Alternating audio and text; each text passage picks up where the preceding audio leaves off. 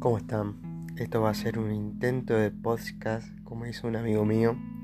Voy a intentar grabar y contar mis experiencias, que capaz al final del día los pueda ayudar a ustedes.